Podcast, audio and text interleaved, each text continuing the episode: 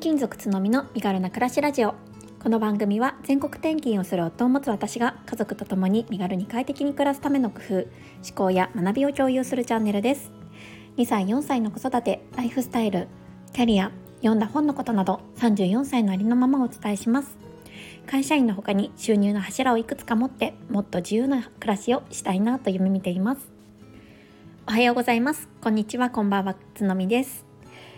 2月11日土曜日です。皆様いかがお過ごしでしょうか？土曜日になりました。えー、今日はですね私たち家族は午前中出かけてきました。実はですね今日は、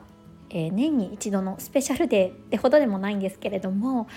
えー、来週私が誕生日ということなので少しご褒美の日として、えちょっといろいろ企画をしていました。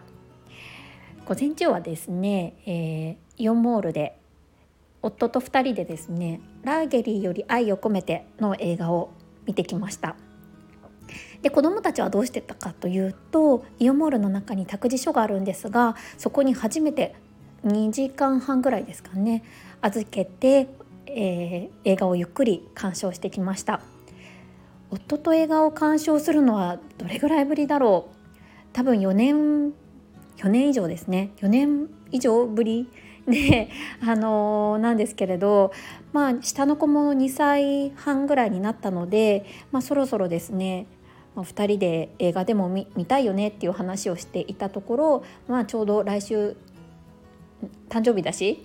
土曜日ちょっとご褒美デーにして初めて託児所に預けて見に行こうよと夫が言ってくれて見に行ってきました。で、えー、夕方はですね夕方も実は、えー、とちょっと、えー、キッズラインで、えーと、ベビーシッターさんに来ていただいて3時間だけ、えー、子どもたちを見てもらう予定です。でその間にちょっと久しぶりに夜にですねあの夫とちょっと焼肉を食べに行きたいなっていう話でちょっと誕生日を祝いに祝ってもらいに行く予定です。はいえー、キッズラインはあのどれぐらいですかね34ヶ月に1回ぐらいはお願いしていてこうやってあの夫と時間を持つきっかけにしていたりしています。やっぱりあの家族4人でいることも楽しいんですけど夫と2人でこう話すっていう機会も定期的に設けないとなかなかこう面と向かって話す時間がないので、うん、私たち家族の中では大切にしている時間だったりします。で結構小さい頃長女の方はうん、比較的小さい頃からシッターさんに、まあ、そんな頻繁でもないですがお願いしてるということもあってすごいこう喜んでくれるんですね。まあ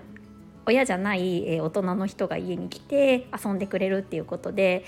まあ、いい刺激にもなるみたいで楽しんでくれてるので私たちとしてはほっとしています。はいで、まあ、そんな一日になりそうなんですけれども、えー、夕方もですねちょっと楽しみにしておきたいなって思ってます。そうそうあラーゲリーより愛を込めて、えー、ご覧になった方いらっしゃいますか？この映画すごい、えー、本当に良かったです、えー、二宮さんの演技力が本当に素晴らしくてあこういう過去あこれ実話を元にした映画らしいんですけれどあこういう過去があったんだなって勉強にもなりましたしこういろいろな意味で家族であったり人生について考えるきっかけにもなりました。うん。えー、もうそろそろ上映が終わってしまうのかな？でもこう DVD とかが出た際にはですね是非皆さんご覧いただいてほしいなという作品です。はいそんな感じで、えーと、今日、えー、お話しする内容についてなんですが今日は、えー、この情報型、まあ、情報がたくさんありあふれている時代で、えー、私が発信する価値って何だろうっていうことについてちょっと考えてみましたので、えー、皆様とシェアできたらと思います。よろしくお願いします。そうまあ、最近、あのこういった音声配信を次々とやられている方も出てきましたし少し SNS を徘徊するとまあほとんどの方がきっと情報発信をされているのではないかってくらいたくさんの意見であったりとかがこう目に留まるようになったと思います。でまあ一億総発信時代なんかとかも言われてるかもしれないんですけれどもあの私が今年になってこのノートをやったりとか情報発信をするにあたって一つ考えたことがあるんですね。それはまあ、こんなにたくさん情報があるのに私が 何もない私が普通の私が発信して、まあ、何の価値が提供できるのかな、まあ、誰かにとって意味のある活動になったりするのかなっていうことを考えたんですね。何か気になることがあったりとかうーんそうですね。調べたいことがあったら検索すればすぐ出てくるし、まあ、それについて話してくる人なんてもうすぐに見つかる世の中。になってると思うんですね。できっと私今これ話してる内容も同じようなことを言ってる方って何万もいるかもいると思うんですけれど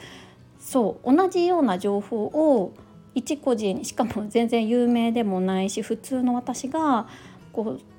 意見アウトプットすることって何のこう意味があるんだろうってちょっと思ったんですね。こう私自身の意味としてはやる意味としては、まあ、自分の意見を少しこう話すことでまとめる、うん、整理ができたりとか思考の整理ができたりとか、まあ、話す練習になったりとか、いろいろなメリットはあるかなと思ったんですがじゃあこれを時間を割いてね聞いてくれたりとかノートを読んでくれたりする人って 何のメリットを感じていただけるんだろうって思ったんですね。しかも私話すプロでもないですしそんないろんな知識があるわけでもないのに、まあ、大切な時間を使って私の放送を聞きに行ってくださる方っていないんじゃないかなって思ってちょっと意味ないんじゃないかなと思ったんですね最初。まあ、もし話し方の練習をしたりとかアウトプットの練習をするのであれば別に誰かにうんこの情報を聞いてもらわなくても自分自身で音声をこう取って録音して録画して聞き直してあここの話し方悪いなとかあこういうふうに話せ話し方変えたらもっといいなとかって学ぶだけでいいかなとも思ったんですね。でもこういうふうにまあインターネットに自分の情報を載せて、うん、不特定多数の方に聞いてもらう価値って何だろうっていうふうに思いました。でもうそこで、まあ、一つ出た結論っていうのが 私なりに出た結論っていうのが やっぱりあの同じ情報を発信してる人っていうのは確かに、まあ、何万も何千人もいると思うんですね。でもこう私という人間は誰一人いなくってでうんまあさらにもう少し、えー、解像度を高くするとまあ、例えば私であれば 30, 30代であって、うん、2人の子育てをして転勤族でで、まあ、IT 企業に勤めていてとか、まあ、いろいろなこう自分自身のこうを表すタグがあると思うんですけれどもそのタグの掛け合わせをしていくと、まあ、細かいタグの掛け合わせをしていくと私になるわけであって。それを持ってる人っていうのはそのタグが多くなればなるほど少なくなっていくと思うんです。例えば、まあ、30代で女性とかだったら本当にたくさんいっぱい発信してる方はいらっしゃると思うけどこのタグが多くなればなるほどどんどん私という人間に近づいていって私にしか、えー、伝えられないことっていうのが何かあると思ったんですね。うん、ちょっと分かりにくい表現で申し訳ないんですけれども。やっぱりあの一つのことを、えー、語るにあたってもやっぱりその人にしか感じられないことであったりとか考え方っていうのが必ずあるわけだと思うのでもちろん A というものに対してじゃあこれは何だろうとかそのうんそうですね。それ自体を調べるにあたっては Google 検索でいいかもしれないんですがそれについてどう思うかとかその人の価値観っていうのは Google 検索を探してもまあ、えー、いっぱいたくさん出てくるわけででそのタグの、えーと、その発言している人をこう検索した時に自分により近いタグを持っている人の意見っていうのは、まあ、さらにその聞き手によっても価値が出てくる。ものになってくるのかなって思ったんです。例えば私であれば今言ったように子育てをしていたり、まあ、転勤族であったりうん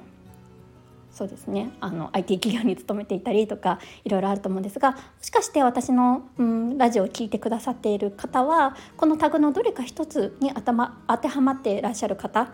がいるだろうしそのタグに当てはまっていらっしゃる方に響く内容に少しはなってきている可能性があるんじゃないかなって思ったんですね。なので、えーと、一つのことを経験したことってその人にしか感じ得れないことっていうのは必ずある一時情報っていうのはその人にしか伝えられない情報だと思うので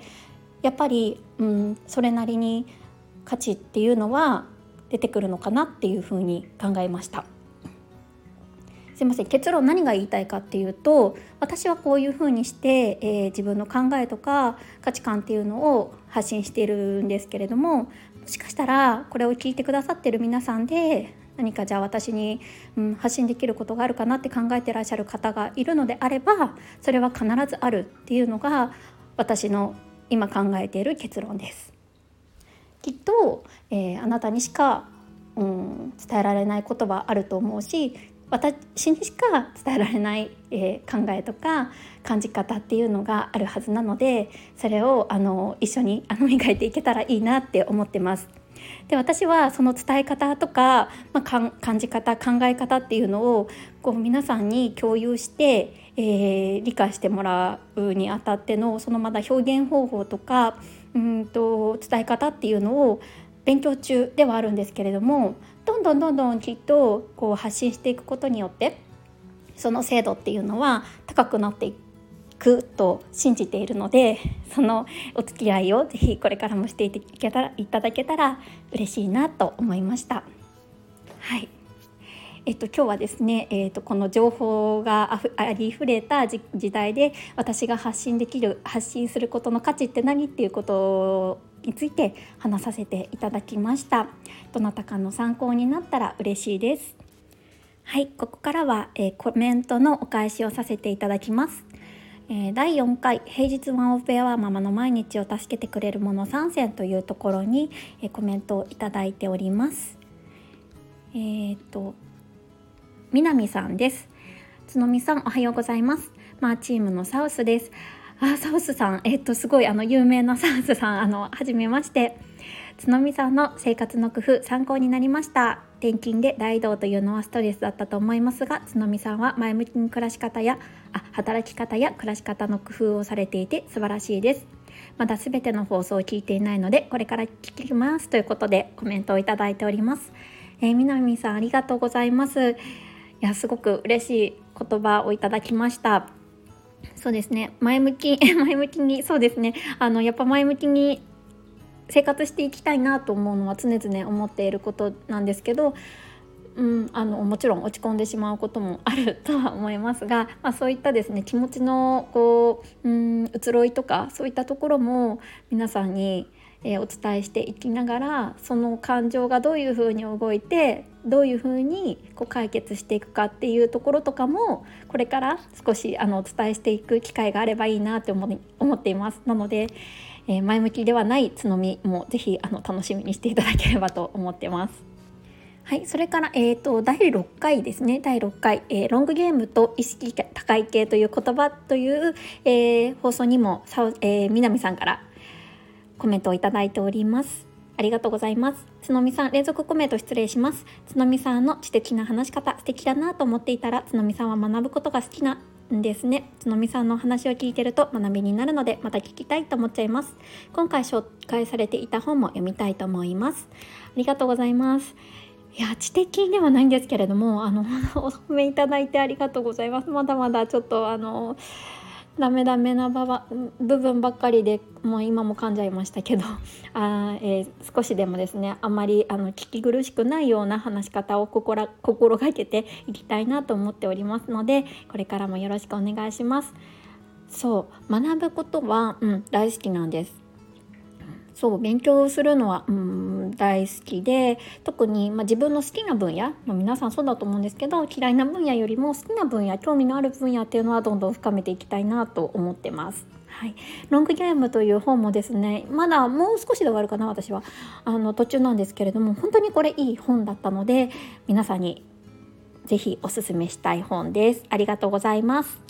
はい。それから第9回行動しなければ見えない景色や思考があるの放送にコメントをいただきました。えー、ちかさん、えー、つのみさんこんにちは。本当に行動してみないと見えない景色はありますよね。共感です。最初の副業で自分がワクワクできていないことにちゃんと気づいてそれにそれを踏まえて次の行動にも踏み出されていてつのみさんは分析力も行動力もお持ちですね。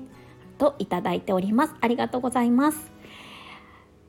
えー、ありがとうございます。そうですね。あのー、本当に共感いただいて嬉しいです。ちかさんも、えー、配信を始めたところでそういったとこ点でもですねもしかしたらあの感じ取っていただける部分があったのかもしれないですね。